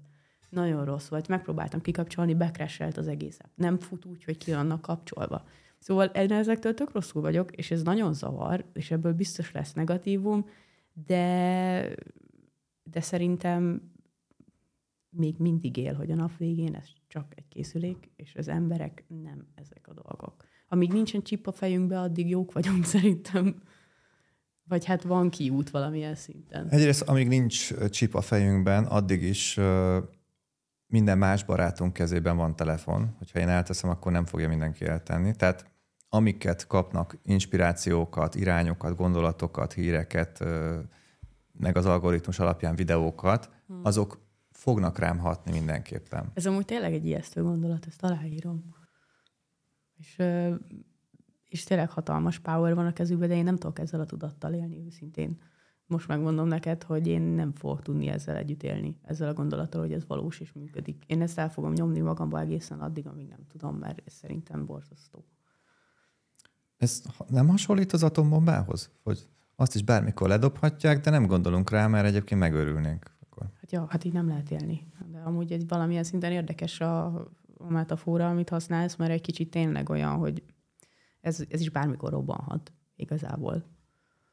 Remélem, hogy nem fog. De majd, majd foglalkozunk azzal, amikor baj van belőle. Most én, én úgy tudok mit csinálni, érted? 24 éves magyar lány vagyok mit tudsz csinálni egy ilyen helyzetben? Tehát tényleg, e, amit, amit mondtam, hogy csak annyit tudsz eldönteni, leteszed a telefont, vagy nem. De ahogy te is mondtad, a barátom kezében meg ott van a telefon, szóval mit lehet tenni? Az, hogy itt a természet közelében élsz, Budapest közelében, az mennyire segít neked abban, hogy jobban fókuszálj arra, amit szeretnél csinálni, és mondjuk mennyi ideig tudnál tartózkodni a, de egy deáktéri lakásban? Éltem belvárosba egy évig. Nem sok mindent csináltam az ülésen kívül. Szerintem a, a munkámnak és a gondolkodásomnak az alappillére ez a nyugalom és ez az elszigeteltség. Nekem amúgy nagyon nagy küszöbön van erre, tehát a magányt meg az egyedüllétet tök jól bírom mondjuk a magányt nem, de az egyedül létet igen, tehát hogy azért tudok egyedül lenni sokáig, meg itt tudok lenni, és tudok dolgozni, és tudok gondolkodni. Hát nyilván ez a benne a városban ez nem működne ilyen jól, mert én is emberből vagyok, engem is engem is el, elvisznek a, az életnek az egyszerűbb élvezetei, hogy mit tudom én a barátaimmal legyek, elmenjek táncolni, bulizni, hogy így éljem az életemet, anélkül, hogy ilyen dolgokon gondolkodnék. Szóval összegezve a zavaró tényezők engem is zavarnak. De nekem az a kiváltságom, hogy meg tudom tenni, meg vagyok annyira kiváltságos, hogy kicsit el tudjam magam szigetelni, hogy tudjak gondolkodni dolgokon. Szerinted mennyire fontos egy művész számára, hogy legyenek küzdelmei az életben? Szerintem teljesen. De már, hogy így emberileg is tök fontos. Meg nagyon fontos, hogy legyen egy ritmusa, egy folyamatos rituáléja. Például Gaudi szerintem az egyik legnagyobb művész volt, soha nem fejezte be kb. egyik projektjét sem. Ő neki az élete például kb. úgy nézett ki, hogy felkelt reggel, imádkozott, ő napi három templomba járt, ebből az egyik volt a Sagrada Familia, amit épített, aztán hazament. Kb. ennyi, tehát hogy nem, nem volt nagyon más. Mindig csak a gondol, gondolati síkon alkotott, vagy a materiális síkon alkotott. Öm, és szerintem elfelejtettem a kérdésedet. De... Mennyire fontos, hogy legyenek küzdelmei az embernek az életében, a saját életében is? Uh-huh. Hát ebben az esetben szerintem Gaudi például leginkább a saját magával küzdött meg a valósággal, tehát hogy ahogy az élete is mutatja, meg a művei is, még mindig nincsenek befejezve. Tehát ő azzal küzdött, hogy a féktelen fantáziáját és a, a gondolati síkon történő alkotást valahogy a materiális világba lehozza. Neki ez volt a küzdelme. Nekem már más lesz a küzdelmem, és szerintem minden művésznek kell valami olyan küzdelem, amiért élete végéig tud küzdeni vagy, vagy minden embernek is, tehát hogy folyamatosan kell azért dolgozni, hogy valamibe fejlődjön, vagy jobb legyen az ember, vagy az, amit csinál. Érdekes, hogy ezt mondod, mert én arra gondoltam, hogy, hogy mondjuk nehézségei legyenek az életében, független a, műsz, a művészettől. Ez, ez hogyan hat arra, vagy teljesen független ez attól, hogy mennyire értékes dolgot hoz létre? Szerintem a kettő nagyon-nagyon szorosan összefonódik mert biztos vagyok benne, hogy Gaudinek is például volt egy teljesen személyes vonzata ennek a problémának, hogy a gondolatai nem voltak azonosak a valóságával. Vagy valamilyen nyilván nem ismertem. De el tudom képzelni, hogy ezek általában mindig nagyon személyes dolgokból következnek. Mindig nagyon személyes, spirituálisan, pszichológiailag és mentálisan is az, hogy mivel küzd az ember, hogy milyen problémái vannak. Eleve teljesen más problémái vannak két olyan embernek, aki mondjuk ugyanabba a, a kerületben nőtt fel, esetleg ugyanolyan házba. És az, ez az egyik alapvető, mert hogy az egyetlen alapvető különbség a kettő között az a hozzáállás vagy a mentalitás. És az meg már tényleg nagyon személyes, úgyhogy ö, szerintem a kettő ugyanaz, főleg a művészeknél, mert ugye a művészeknek az élet általában egy vetülete a saját belső világuknak. És neked milyen küzdelméd vannak, vagy lehet-e erről beszélni, vagy... Még nem találtam meg azt, amivel majd életem végig küzdhetek. És mi a művészetben, vagy a kifejezésben egy olyan, amire most törekszel? Angolul van ez a tök jó kifejezés, ez a realness realness, talán ezt mondanám, hogy ez a valóságosság, hogy ö, autentikus legyen, amit csinálok. És amúgy ez, ez nekem nagy küzdelmem, mert ö, mindig, hogy csináltam valamit, mindig úgy éreztem, hogy mindig volt rajta egy fölösleges réteg, amit, amit így le kell hámozni ahhoz, hogy autentikus legyen a mű. És ezen dolgozok szerintem még mindig, hogy autentikus legyen és őszintén nyersen kifejezze azt, amit szeretnék. A nyilvánosságban való megjelenéssel mi lenne a célod, hogy sok követőd legyen, és amikor majd létrehozol valamit, akkor sokan látják, és akkor sok emberre tudsz hagyni, hatni, vagy mi a cél? Mm, el akarok valahova oda jutni, hogy az emberek meghallgatják a gondolataimat, és, és fontosnak tartják, amit mondok, hogy van véleményem, és számít a véleményem. Sokat gondolkodtam azon, hogy mi a helyes út ehhez. Ugye nyilván ehhez az is kell, hogy az ember híres legyen, és sokan ismerjék a munkásságát. Szóval a hírnév mindenképpen egy fontos tényező, de nem mindegy, hogy hogyan lesz az ember híres és kicsit hadilában állok ezzel az egésszel, mert most be is hívtak valami reality TV műsorban, nem akarom mondani, hogy hova meg ki, de elgondolkodtam rajta, hogy amúgy csak azért, hogy, hogy a köztudatba kicsit berobbanjon jobban a nevem, elfogadom, mm, de ez egy ingományos talaj, mert, mert mi van, hogyha az meg megbélyeg örökre, mi van, hogyha ott nem jön át annyira a személyiségem, hogy, hogy túl felülemelkedjen a műsoron Szóval miatt még egy kicsit el vagyok tévedve, hogy ezt hogyan is fogom megtenni, meg hogy milyen áldozatokat kell hozni, meg mi a helyes út oda, ahova el akarok-e jutni, ahova el akarok jutni. Úgyhogy ez, ez még tervezés alatt áll. Nem tudom, neked erről mi a véleményed? Vagy tudsz-e valami olyat mondani, ami segít ebbe? Azt tudom, hogy a gyereksztárok, például Amerikában, akik nagyon korán lettek nagyon híresek, a legtöbbnek megrokkant az élete, és kábítószerezik, vagy korán meghalt valamiben, mert olyan életet élt, hogy nehéz volt feldolgozni ezt az ismertséget, és utána pedig mindenki várt volna valamit, vagy pedig nem is alkalmazták, mert tudják, hogy a gyereksztárok azok nem alkalmasak arra, hogy igazán érett művészek legyenek utána, mert, mert annyira nehéz feldolgozni, hogy normálisan tudjon élni.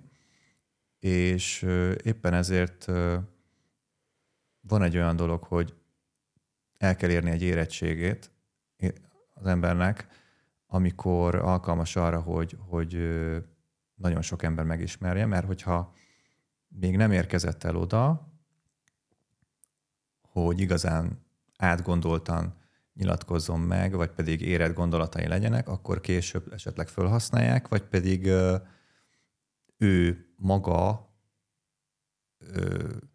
a saját maga személyiségében negatív folyamatokat indíthat el. Az, hogy olyanokkal kell foglalkozni, amivel még nem kellene, mert azzal kellene foglalkozni, hogy hogy építsen fel egy olyan személyiséget, egy olyan tudást, tapasztalatokat, ami képessé teszi arra, hogy később egy hasznos tagja legyen a nyilvánosságnak, és érdekes gondolatokat olyan módon fogalmazzon meg, ami nem viszi félre az mm. üzenetet.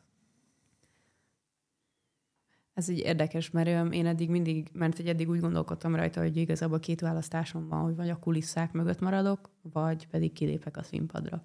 De ezek szerint ez nem kell egy ennyire igen vagy nem, vagy fekete-fehér dolog legyen, hanem a, hogyha jól leszűrtem a mondani valódból, akkor igazából csak meg kell várni a megfelelő pillanatot, ami kiford bennem egy olyan dolog, amivel megéri nyilvánosságra lépni. Én nekem jelen esetben amúgy az egyetlen dolog, ami hajt, az az, hogy, hogy hiszem azt, hogy tudok valami olyat mondani, vagy olyat csinálni, ami változtat az életen, szociális, vagy esetleg kicsit nagyobb szinten. És, és ez az, ami hajt, hogy, hogy tudok változtatni, és most fiatal vagyok, és meg is tudom tenni. Megvannak hozzá az eszközeim, megtaláltam az eszközeimet, de, de még ezen a kiforrottságon azért még van mit csiszolni. Hogy tudod függetlenül megítélni a művészetedet? Tehát honnan tudod, hogy amit létrehozol, az nem csak, hogy a te gyereked, és akkor persze, hogy szereted, hanem objektíven milyen lehetőségeid vannak arra, hogy megítéld? Én csak a környezetemből tudom levenni azt, hogy milyen hatással vagyok az emberekre, vagy hogy vagy milyen hatást ért el a munkám. Szóval épp például ezért is fontos nekem, hogy folyamatosan olvasom a kommenteket, és ezért is volt nagyon fontos a visszajelzés, amit kaptam az emberektől, amikor elkezdtem performance dolgozni.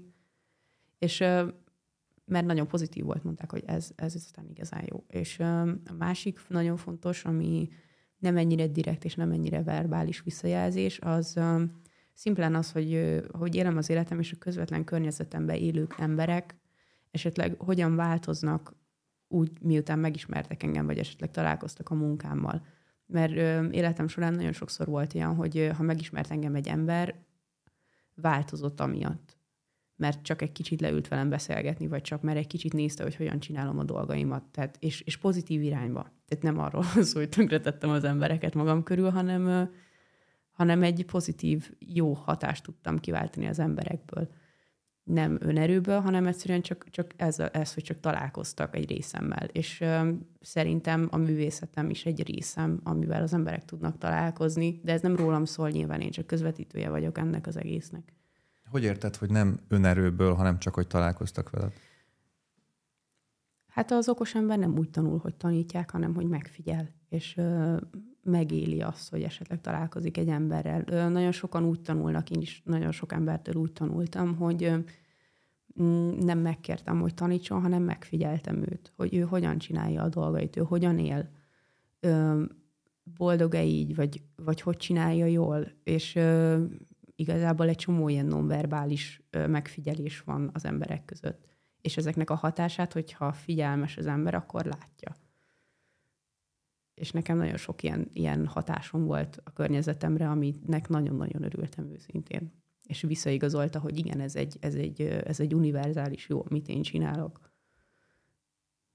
És igazából ez, ezt, ezt próbálom követni. Szerinted mi ad értéket egy művészeti teljesítménynek, vagy végső soron mi dönti el, hogy mennyire értékes valami? Hát az érték, mint a siker is egy emberre rászabható dolog. Tehát ez, ez, nem, ez nem feltétlenül mindenkinek ugyanaz a siker és az érték. Úgyhogy szerintem először ezt kéne definiálni. Hogy számomra mi az érték, számomra az előbb elmondott dolgok az érték. Számomra akkor értékes egy mű, hogyha hogyha valamilyen húrt megpendít az emberekbe, ami, aminek a megpendítése miatt valamiféle pozitív, vagy valahogy csak bármilyen változás történik. Sokan azt gondolják, hogy nagyon jól kifejezi az értékét egy műtárnak a, az ára. A pénz, és főleg a művészetnek a találkozása, az szerintem csak monopoli az egy játék.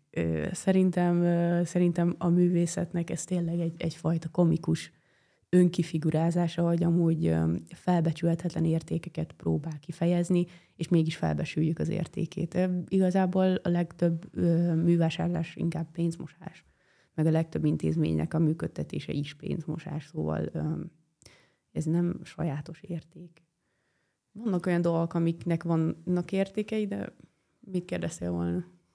Hát azt akartam mondani, hogy ezzel most elriasztottad azokat, akik a te műveid megvásárlásával akarnak milliókat mosni tisztára. Hát mostanak én is. Nekem is kell pénz, én is ilyes vagyok. Vegyék, vigyék. De alapjában véve nem kell. Nem, nem tudom, szerintem ez hülyeség, hogy pénzért van eladva. De nyilván ez is egy, ez is egy piac, akkor félre kell tenni azt, hogy ezek ezek nem, ezek csak, mert hogy így kicsit úgy kell hozzáállni, hogy ezek csak tárgyak. Egyedi tárgyak. Kicsit um, ugyanolyan a szinten van, mint mondjuk az antikvitás.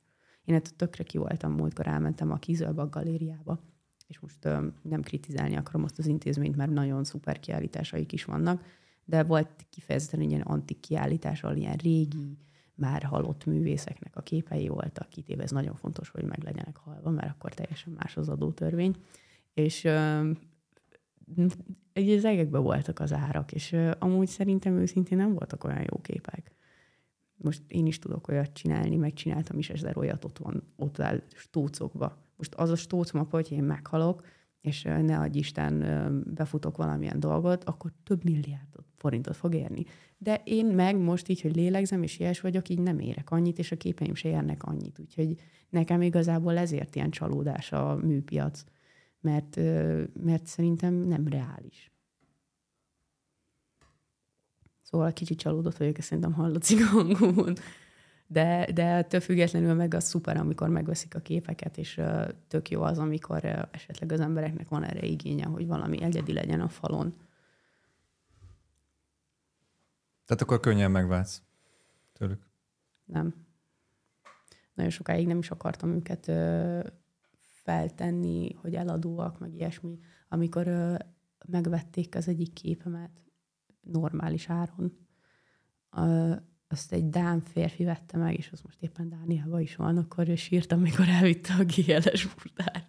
Mert olyan, mint hogyha a gyermekem lenne, úgyhogy teljesen egy ilyen megválás volt. És amúgy a mai napig, pont tegnap este gondolkodtam rajta, hogy a kép már nincs itt, a pénzt már elköltöttem, és akkor mi maradt utána? Hogy kicsit tényleg olyan érzés, mint hogyha így, így eladná a lelkét az ember. De nem akarom így demonizálni ezt az egész hivatást, mert ez nyilván tök jó, tök szuper, hogy az ember csinál képeket, és abból így meg tud élni. De nem igazán, ö, nem tudom, ez egy érdekes játszma. Ennyi. Nagyon régen volt egy ismerősöm, aki művész volt, és mondta, hogy hát ő majd mindenféle ilyen nehézségek árán és, és a szívet, lélkét beletéve létrehoz majd valamit, és én megmondtam, hogy én meg majd megveszem. És, és akkor mondta, hogy hú, most egy nagyon csúnya dolgot mondtál. Tehát, hogy igazából, mint hogyha egy erőszaktétel lenne ez. Hát, egy kicsit tényleg. Tehát, hogy kizsákmányolom. Nem is az, hogy kizsákmányolod. Igazából a csúnya az, hogy, hogy a világ olyan, hogy amíg nincs eladva, addig nincs értéke, és ez tök furcsa az embereknek, hogy, hogy csak úgy alkot az ember, és nem akar belőle semmiféle profitot szerezni. De sajnos ez a valóság, erre van berendezkedve az egész világ. Hogy, hogy mindenki csak erre menjen, hogy ez a zseton az meg legyen, meg hogy jöjjön a pénz. De néha vannak olyan dolgok, amik nem erről szólnak. Ezért szeretem a performance-ot. Ez nem egy materiális művészet. Azt nem tudod megvenni, hogy én mit csinálok. NFT-t tudok venni róla, nem? Igen, tudsz. És én attól nagyon jól fogok járni de, de valamilyen szinten érinthetetlen lesz. Van egy része a, a munkának, ami érinthetetlen lesz. Milyen célod van, és nem tíz évet mondok, mert a interjúban tíz év volt. Az már messze van, igen, tíz év múlva lehet, hogy halott leszek. A holnapi napon. Ú, ez érdekes Mit, mit szeretnél létrehozni? Hát holnap vasárnap van, úgyhogy nagyon semmit, mert az Isten is megpihent. De a jövő hetem és a hétfő az, az azért komoly, mert hogy most már tényleg elkezdtem én is kialakítani magamnak ezt a Gaudi féle menetet igazából.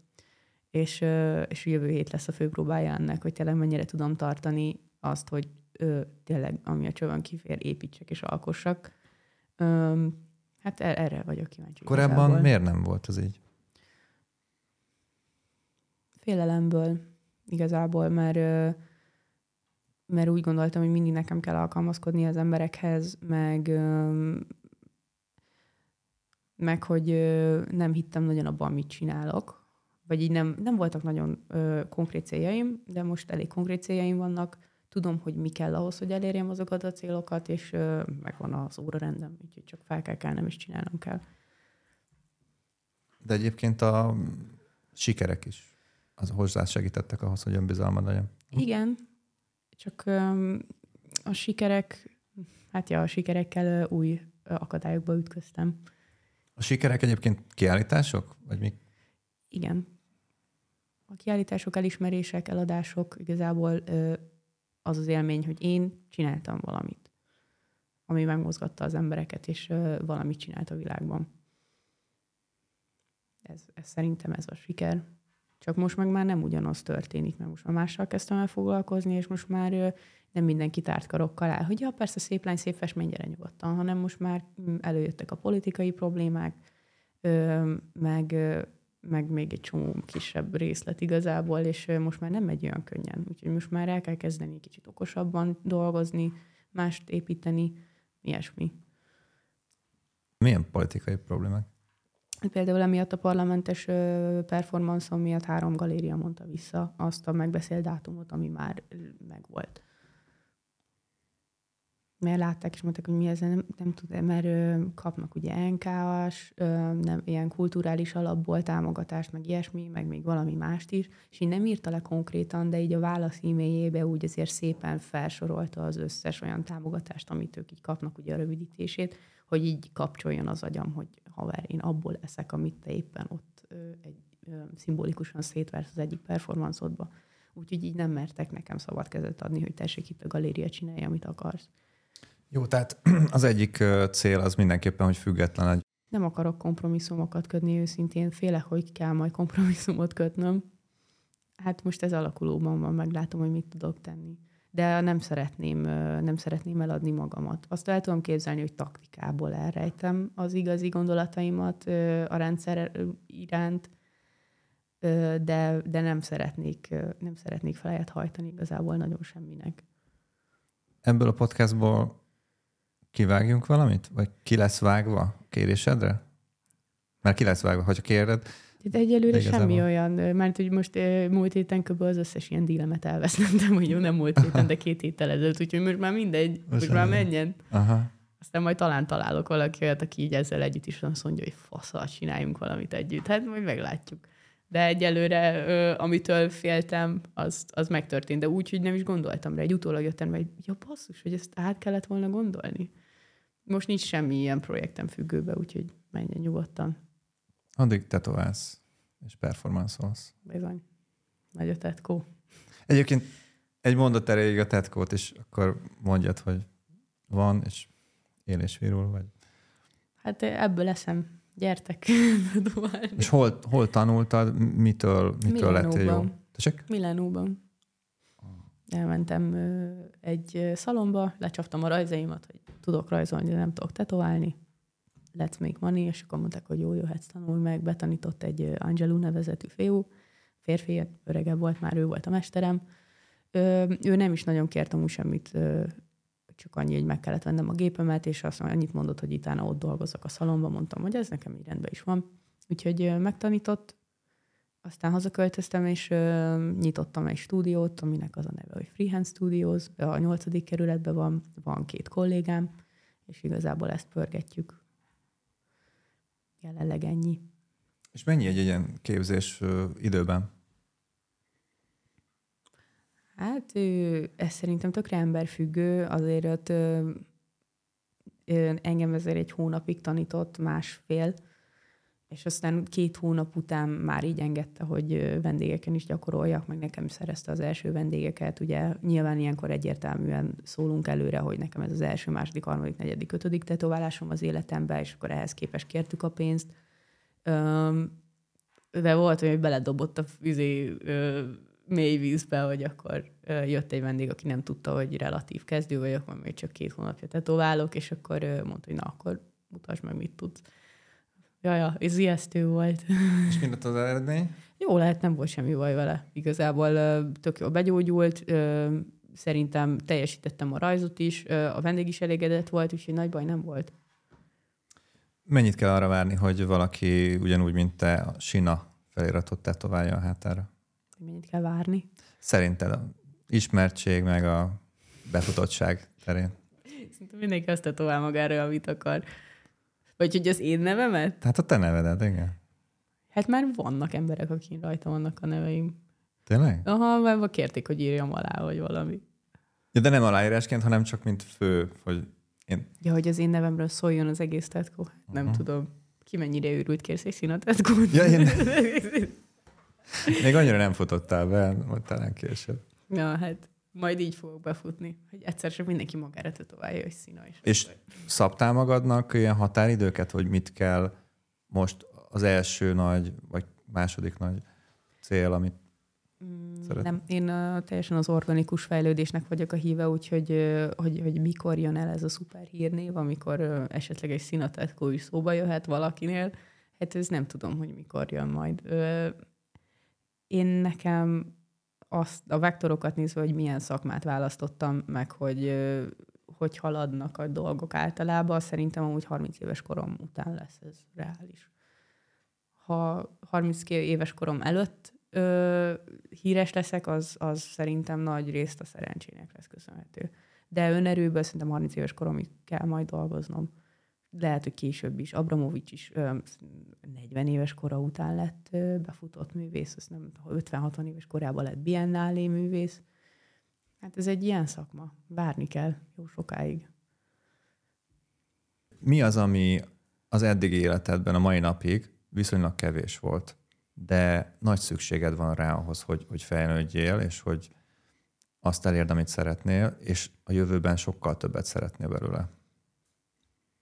Én szerintem már említettem, hogy egy csapat. Tehát, hogy tényleg ez a, ez a production csapat, hogy legyen egy filmesem, legyen egy, egy médiásom. Mert utána néztem interneten, hogy tudom, mi kell ahhoz, hogy egy kreatív csapat jól működjön, de, de volt ilyen három, három személy, aki kell, akit így azonnal tudok hívni, és így együtt tudunk dolgozni azon, hogy hogy engem meg a közös munkát így építsünk. Nyilván így én úgy képzelem hogy én állok az élén, és az én ötleteim ö, nyilván nem ö, ez nem kikötés, de hogy egy csapat, ezt szeretném, hogy megtaláljam azokat az embereket, akik ugyanebbe a ritmusba, ugyanebbe a eltökéltséggel együtt tudjanak dolgozni.